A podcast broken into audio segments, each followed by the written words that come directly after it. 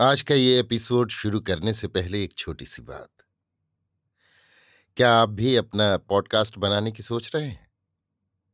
तो anchor try कीजिए। ये पॉडकास्ट बनाने का सबसे आसान तरीका है। नंबर एक, ये फ्री है। नंबर दो, इसमें कई सारे ऐसे टूल्स हैं जो आपको अपने फ़ोन और कंप्यूटर पर रिकॉर्ड और एडिट करने की फैसिलिटी देते हैं। नंबर तीन आप अपने पॉडकास्ट को डिस्ट्रीब्यूट भी कर सकते हैं, जिससे इसे स्पॉटिफाई और दूसरे प्लेटफॉर्म पर सुना जा सके। तो डाउनलोड कीजिए फ्री एंकर ऐप या विज़िट कीजिए एंकर डॉट एफ़ पर अपना पॉडकास्ट स्टार्ट करने के लिए। ये तो थी एक छोटी सी जानकारी, और अब शुरू करते हैं एपिसोड का सिलसिला। तो आज के एपिसोड में लीजिए सुनिए आचार्य चतुर्सेन शास्त्री के लिखे उपन्यास।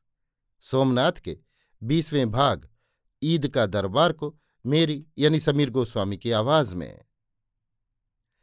गजनी नगर के निकट कोहे सुलेमान की तराई में एक खुशनुमा घाटी थी, जो तमाम तातार में फूलों की घाटी के नाम से विख्यात थी। ये खुशनुमा घाटी बारहों मास चमेली और गुलाब से आच्छादित और उन्हीं के फूलों से सुवासित रहती थी। वहाँ से बृहत्तर गजनी की अनगिनत मस्जिदों की गगनचुंबी मीनारें और उन्नत गुंबज सुनहरी धूप में चमकते दिख पड़ते थे। यहीं अमीर गजनी ने अपनी नई छावनी डाली थी।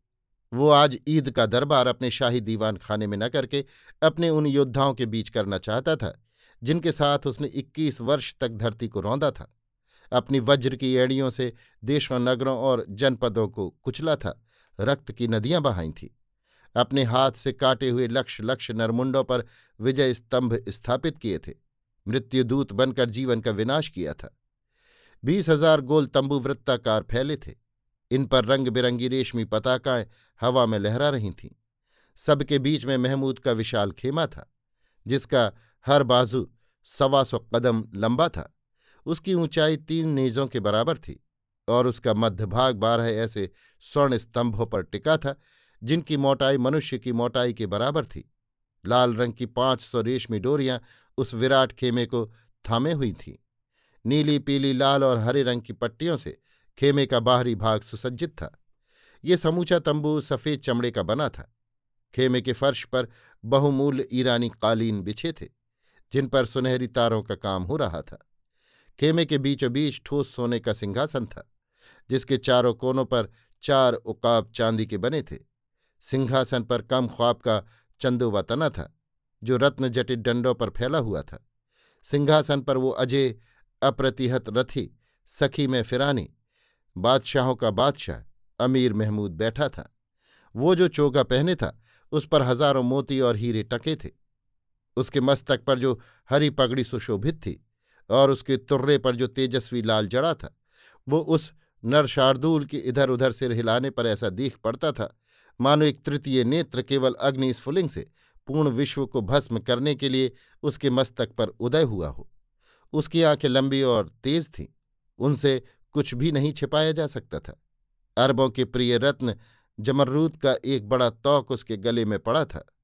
सुवासित मध्य से भरे हुए चार सौ घड़े और शाही भोज का सुस्वादु दस्तरखान करीने से प्रस्तुत था, जिसमें भांति भांति के मेवे तले और भुने हुए मांस तथा भांति भांति के मिष्ठान और पकवान थे।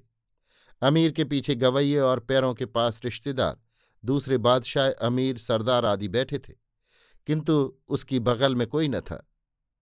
आनंद और विजयोत्सव के जितने साधन जुटाए जा सकते थे, वे सब वहाँ एकत्र थे। चारों ओर ज़ोर से बाजे बज रहे थे। खेमे के सामने मैदान में अनेक मनोरंजक खेल खेले जा रहे थे, जिन्हें जनता और सैनिक उत्साह और आनंद से देख रहे थे। कहीं भाड़ और हसोड़ अपने कर्तव्य दिखा दिखाकर लोगों को हंसा रहे थे, कहीं पहलवान कुश्ती लड़ रहे थे, कहीं नट अपने अंग मरोड़ रहे थे, कहीं तलवारबाजी, नेजेबाजी और घुड़सवारी का चमत्कार दिखाया जा रहा था। कहीं लौंडे जनाने कपड़े पहने नाच गा रहे थे, डफ की ताल पर उनकी आँखों के पलक और पैर एक साथ ही उठते गिरते थे। लोग खुश होकर तालियाँ पीट रहे थे। अमीर खुश किंतु गंभीर था। वो उस भारी जनरव और ऐश्वर्य के बीच जैसे डूबा जा रहा था। जब सलामी और नजरानी की सब रस्में पूरी हो चुकी तो उसने जलद गंभीर स्वर में एक हाथ ऊँचा करके कहा, मैं अमीर महमूद, खुदा का बंदा, वही कहूँगा जो मुझे कहना चाहिए, रसूल पाक और खुदा के नाम पर, जिसके समान दूसरा कोई नहीं है। मैं अमीर महमूद, खुदा का बंदा, आज ईद मुबारक के साथ तुमसे, जो मेरी रकाब के जानसार साथी हैं और जिनके घोड़ों की टापों ने आधी दुनिया रौंदी है, वही कहूँगा जो मुझे कहना चाहिए। हम चल रहे हैं अपनी सबसे बड़ी मुहिम को फतह करने, जिसकी इंतजारी फिरदौसी और अलबरूनी उस काफिर ज़मीन पर कर रहे हैं, जिसकी हर शय दीनदारों के लिए है। दोस्तों, मैं जानता हूँ तुम्हारी तलवारों की धार तेज है, तुम्हारे घोड़े तरोताज़ा हैं और तुम्हारे घोड़ों की जीने, जिन्हें तुम पिछली बार चांदी सोने से भर लाए थे, खाली हो रही हैं, और तुम मेरे दोस्त हो, उन्हें फिर से भरने के लिए बेचैन हो। मैं तुम्हें दुआ देता हूँ कि तुम्हारी मुराद वर आए, और तुम में से प्रत्येक अपनी जीन की लंबी थैलियों को चांदी सोना और जवाहर से भरकर और अपने घोड़ों की लगाम से चार चार गुलाम बांधकर घर लौटे। आमीन। जय जयकार और तालियों की गड़गड़ाहट से दिशाएँ काँप उठीं। बड़े बड़े नक्कारे और ढोल गरज उठे। तलवारें झंझना उठीं। हज़ारों लाखों कंठों से निकला, आमीन आमीन। इसके बाद सब सरदारों, सेनापतियों, वीरों और पदाधिकारियों को खिलत इनाम बांटे गए। विद्वानों का मोहरों और पदवियों से सम्मान किया गया। दरबार बर्खास्त हुआ। अमीर की शाह खर्ची, शान और जलाल का बयान हर मुँह से सुनाई पड़ रहा था।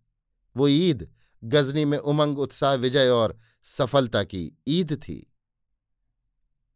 अभी आप सुन रहे थे आचार्य चतुर्सेन शास्त्री के लिखे उपन्यास। सोमनाथ के बीसवें भाग, ईद का दरबार को मेरी यानी समीर गोस्वामी की आवाज़ में।